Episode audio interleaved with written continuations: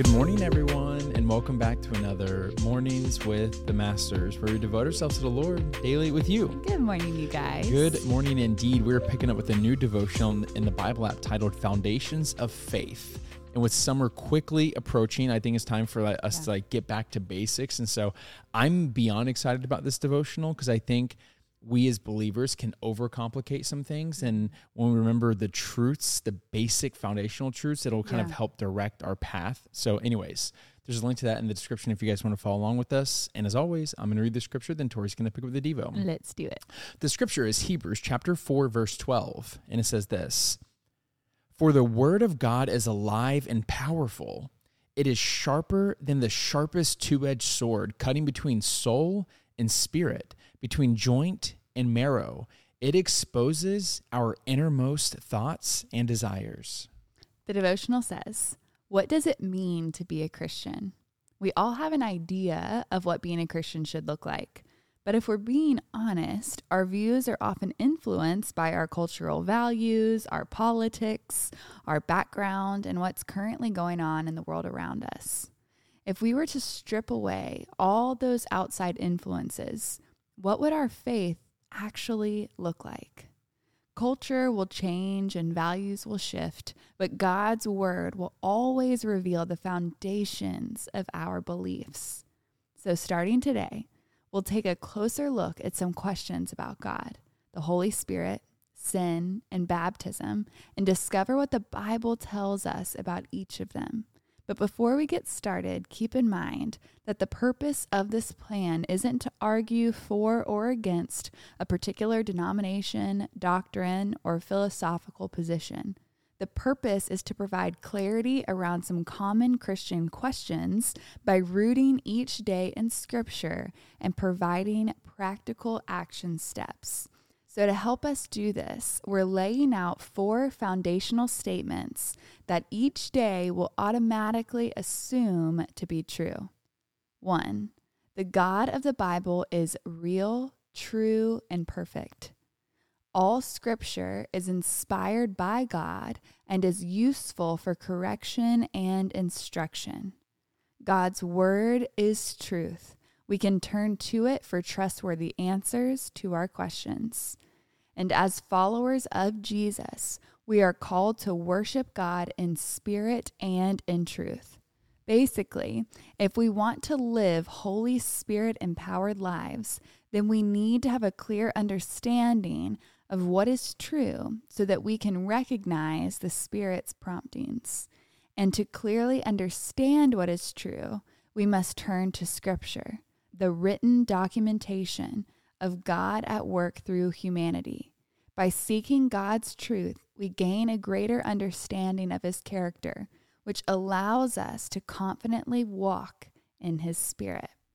The action step is this to get the most out of this plan, try processing each day with a friend and use the daily content as a starting point for deeper conversations about what it means to know God and make Him known. Yeah, I think this is a great starting point. There was like the last sentence of like the actual devotional said, by seeking God's truth, we gain a greater understanding of his character, which allows us to confidently walk in his spirit.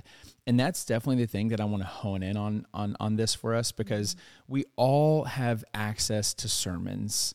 We all have access to devotionals, to Yeah. written ones, to audio ones. We all have access to like Christian self help books or Yeah. theology books, but we also have access to his word, which is his truth. Yeah. We can't treat all those wonderful things as a substitute for God's word. They can they can complement his word, Yeah. but that's it. They just Yeah. complement. It's kind of like, you know, if you want a hot dog. I know people like honestly sleep on hot dogs. Hot dogs are great, you know. Ugh.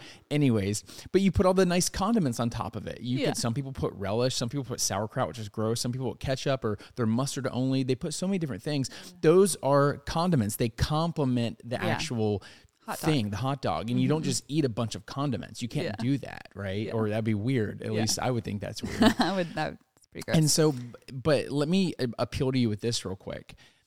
Like, if I only know a few things about Tori, I can only love a few things about Tori. Mm-hmm. But the more I get to know her, the more I get to love her. Right. And it's the same with God's word. Mm-hmm. If we as believers are not seeking his truth and Yeah. seeking his wisdom and seeking his mm-hmm. love and seeking his comfort Yeah. and seeking him in general, mm-hmm. then we're only getting little bits and pieces Right. Of him. Yeah. And if he is our Lord and our Savior, our God, the Almighty One, our Prince of Peace, if he's all these things to us, why don't we want more of it? Right. And some of you may. I know Yeah. I personally struggle with making that time to just desire more just because it's him and he's good and he's worthy of my attention. Let me just repeat that. God is worthy of your intention, Oh, yeah. Uh, God is worthy of your attention and God is worthy of you pursuing him. Mm-hmm. This is like it's like we all are careful with our time. Whether we hang out with this friend group, we want to do this job, we want to go to this school. We all put place values on different things and Yeah. like, okay, this is worthy of me spending my time on it. Mm-hmm. Well, God is the ultimate being Yeah. and he is beyond worthy of all of our attention and all of our mm-hmm. dedication. And so that's why I'm excited the way this devotional started out is reminding us that he is truth and Yeah. he is life. He is the way.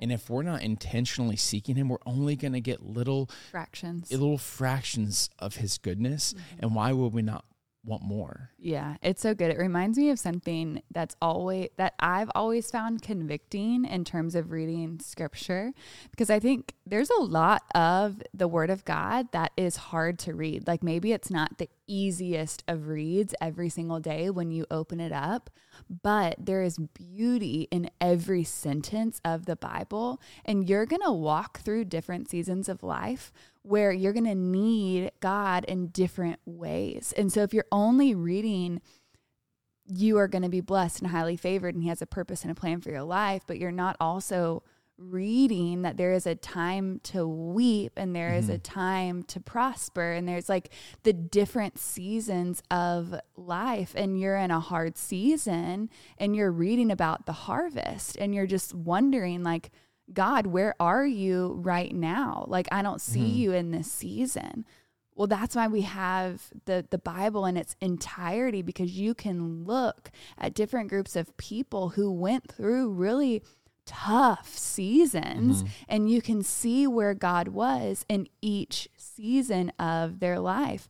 And I promise you you can find things to be thankful for that God is doing even in the hardest seasons, if you search scripture and know mm-hmm. scripture and understand in its entirety the context of the stories, etc. And this should be exciting. This should not feel like a chore. This should not feel like something that you cross off your list and it makes you feel like a good Christian. No, this is intimacy with a loving father. You are reading the living word.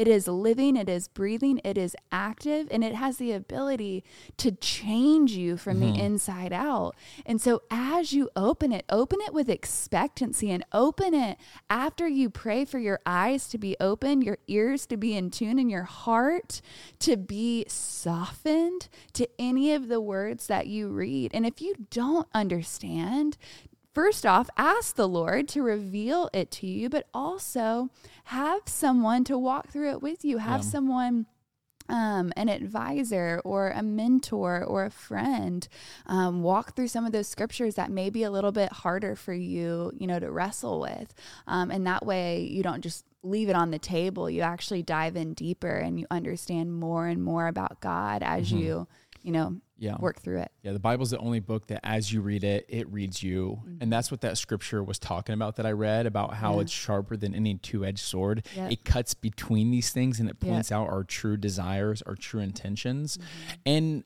I'll admit, sometimes it are it is hard to get motivation to read it. I agree with Tori that it should not like feel like work, Mm-hmm. but sometimes we have to push through that resistance because we have so many kind of like distractions around us all the time. But I will say this, like on the record, I have never once, not once, have I ever regretted reading God's word.